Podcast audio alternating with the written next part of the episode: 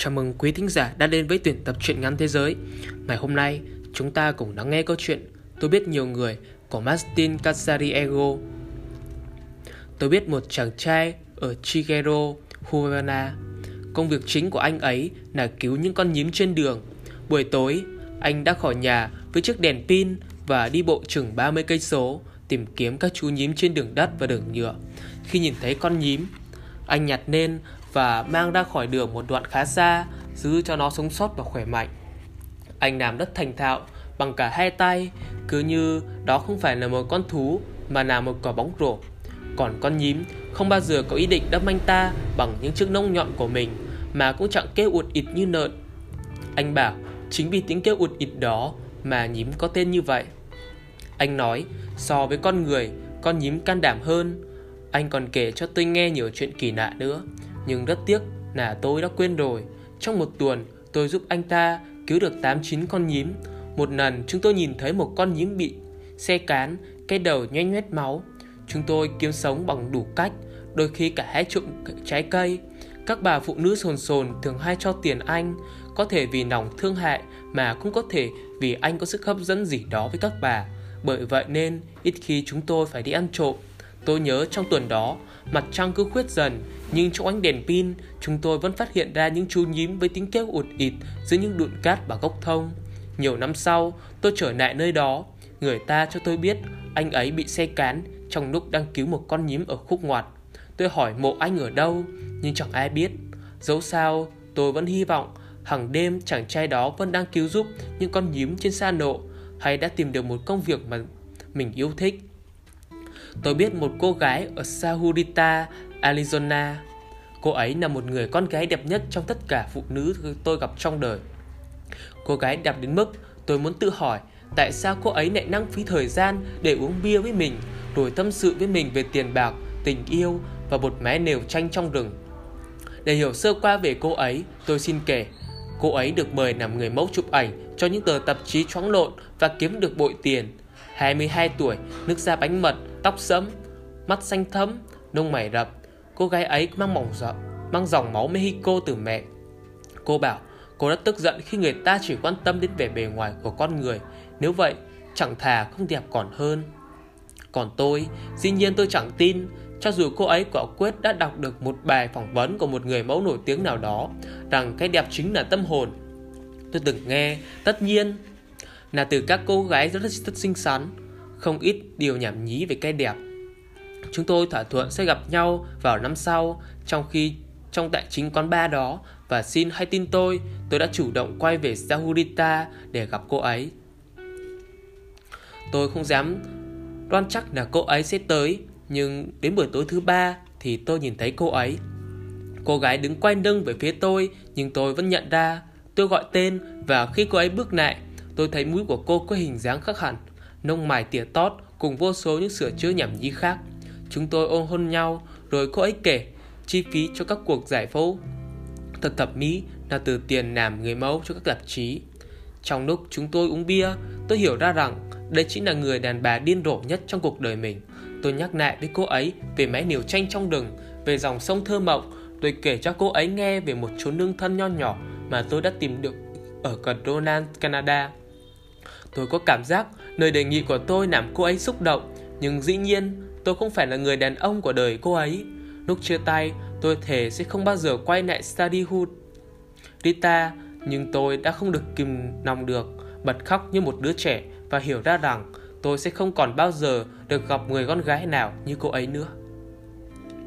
Tôi sống 3 ngày ở Mexico với một người Đức. Anh ta có thể bỏ vào miệng bất cứ thứ gì bẩn thỉu mà người ta đưa cho mình. Anh ta chưa đến 30 nhưng trông cứ như bố tôi.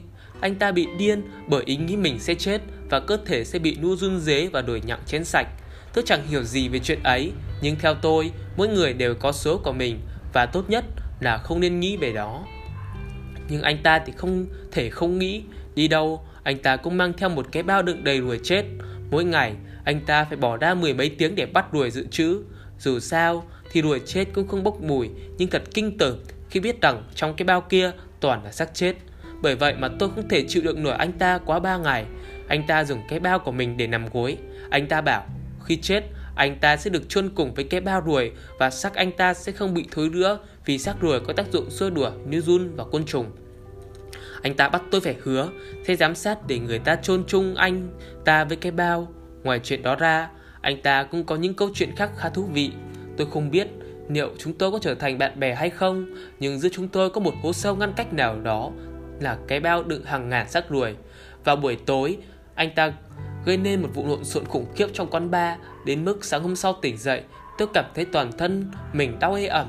Chắc là có ai đó đã không hưởng ứng chuyện đuổi nhặng của anh ta. Tôi quen một cô gái ở Spontan Vecchio Florence khi vừa nhìn thấy cô ấy tôi hiểu ngay ra rằng chính cô ấy sẽ thiêu cháy trái tim tôi vậy nên trong ngực tôi giờ chỉ còn lại mẩu thịt cháy với chút cho tàn chúng tôi năng thang xuống thành phố Aritika ban ngày buôn bán chuối hạt và đeo vòng tay tới ngủ vật vạ trên bãi biển. Đôi khi cũng thuê nhà trọ và tận hưởng một mùa hè không đến nỗi tệ lắm. Cô ấy là người Argentina, có cặp mắt màu nâu sẫm, đôi chân đẹp, tóc hung, dầu gội thông thoảng mùi hoa cúc. Cô bé rất dễ cười và dễ khóc. Chúng tôi thường xuyên cãi nhau, rồi nằm nành, cùng uống bia và kể cho nhau nghe mọi chuyện trên đời dưới đất. Cơ thể cô gái nếu xét theo mùi vị thì có mùi của muối, của bia và của biển. Chúng tôi kiếm được không ít tiền, nhưng vùng vãi hết ngay. Có những đêm chúng tôi không ngủ, nằm nghe tiếng gió thổi, tiếng sóng vỗ rì rầm, đơn điệu và dự tính bao kế hoạch cho tương lai. Nếu trong ngày không kiếm được gì, chúng tôi sẽ tìm đến những người da đen hoặc Nam Mỹ, các đối thủ của mình. Mà nếu không xin được gì, thì chúng tôi đành phải ăn ủi nhau bằng những mơ mộng. Cô ấy không bao giờ nghĩ đến chuyện để dành tiền cho những lúc xa cơ nữa vận. Mùa hè sắp trôi qua, cảnh vô công đồi nghề của chúng tôi cũng đến hồi kết. Khi tôi đủ cô ấy, mùa đông, Diana Anicanste, Tây Ban Nha, thì cô ấy bảo sẽ có một người đàn ông đang đợi cô ấy ở Noboste, Argentina. Vậy đó, cô gái ấy đã đốt cháy trái tim tôi, giờ đây trong ngực tôi chỉ còn lại màu thịt cháy với chút cho tàn. Ở An Ninh Sose, Thụy Điển, có một tay ngàn dở tự dưng đổ bia lên đầu tôi. Khi đó, tôi đang ngồi bên quầy ba và ngâm nghĩ về các chị em thì bỗng đâu có một anh chàng tóc vàng hoe, râu ria nởm trởm trên mặt có hai vết sẹo, dáng vẻ nèo khẻo bước lại gần tôi, rồi chẳng nói chẳng đằng đổ lên đầu tôi một vại bia. Tôi chẳng hiểu chuyện gì đã xảy ra, nhưng sau đó chúng tôi trở thành bạn bè. Anh ta xin lỗi tôi và giải thích rằng mỗi khi nhìn thấy chiếc hoa tai trên tay ai đó là hình xăm trên tay cánh tay, anh ta hình như anh ta như người mất trí, không còn ý thức được cái gì nữa. Có vẻ như chẳng mấy ai chấp nhận lời giải thích đó. Mặc dù vậy, tôi vẫn năng thang với anh ta khắp miền Nam Thụy Điển và miền Bắc nước Đức.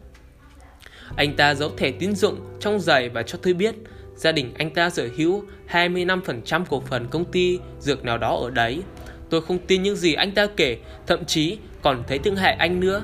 Nhưng có một lần, lúc đa say, anh ta khui đế giày ra cầm lấy tấm thẻ đưa rút 5.000 mark rồi ném vào người cô MC. Tôi chỉ kịp nhặt được vài tờ giấy bạc bị gió thổi ngược lại rồi kéo anh ta đi ăn tối trong một nhà hàng sang trọng. Đến lúc dùng món trắng miệng, tôi đổi lên đầu anh ta đi vang đỏ rồi giải thích. Mỗi khi nhìn thấy một kẻ nào đó ném cho MC cả nghìn mác, tôi như người mất trí, không còn ý thức được cái gì. Ba ngày sau khi chia tay, tôi chúc anh ta không bao giờ phải dùng đến thẻ tín dụng nữa. Trong thành phố Lisbon, Bồ Đào Nha, tôi đã gặp và cứu mạng một cô gái bên cạnh đường sắt.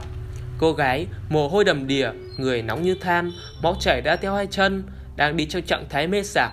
Tôi vội lau chùi, quan loa cho cô ấy và đưa đến bác sĩ. Trong có một ít tiền để dành, tôi đề nghị cô ấy sống tạm ở chỗ tôi một thời gian cho đến khi bình phục hẳn. Trong vài tuần ấy, chúng tôi sống với nhau rất êm đềm, cùng đọc sách, đi dạo, nghỉ ngơi, thậm chí vào những ngày nghỉ còn thuê cả tivi để xem nữa. Tôi nghĩ cô ấy đã thầm yêu tôi nhưng không để nộ ra, thậm chí cũng chẳng tỏ ra là muốn ngủ chung với tôi, song làm sao có thể qua mắt tôi được. Về việc này thì hẳn các bạn còn biết rõ hơn tôi. Cô ấy cũng chẳng kể cho tôi nghe vì sao mà cô ấy lại nằm bên đường sắt.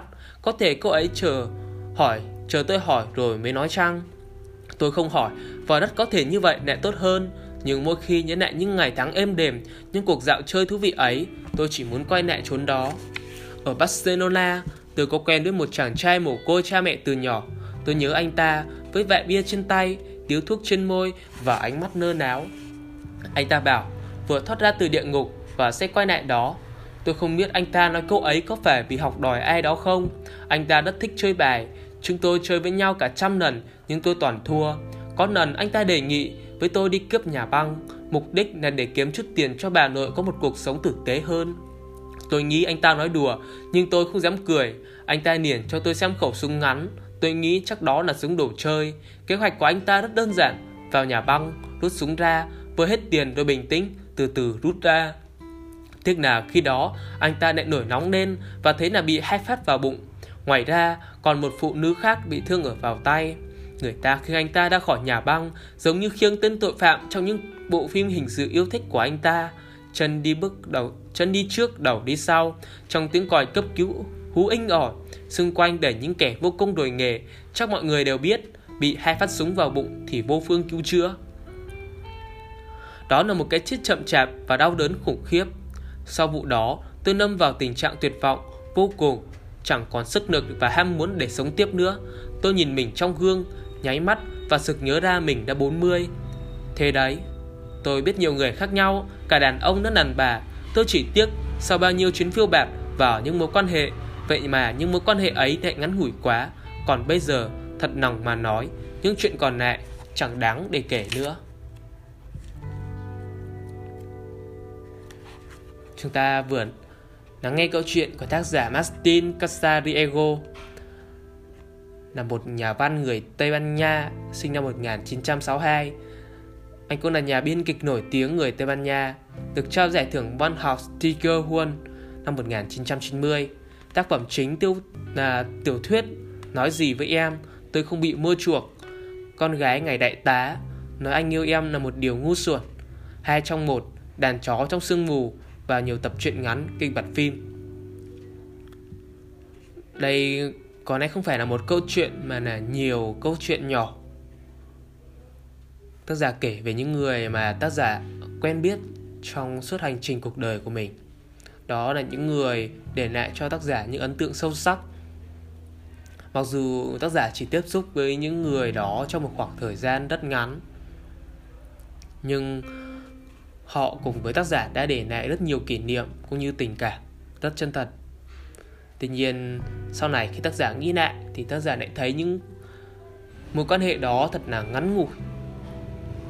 Trong cuộc sống của mỗi người chúng ta có lẽ cũng như vậy.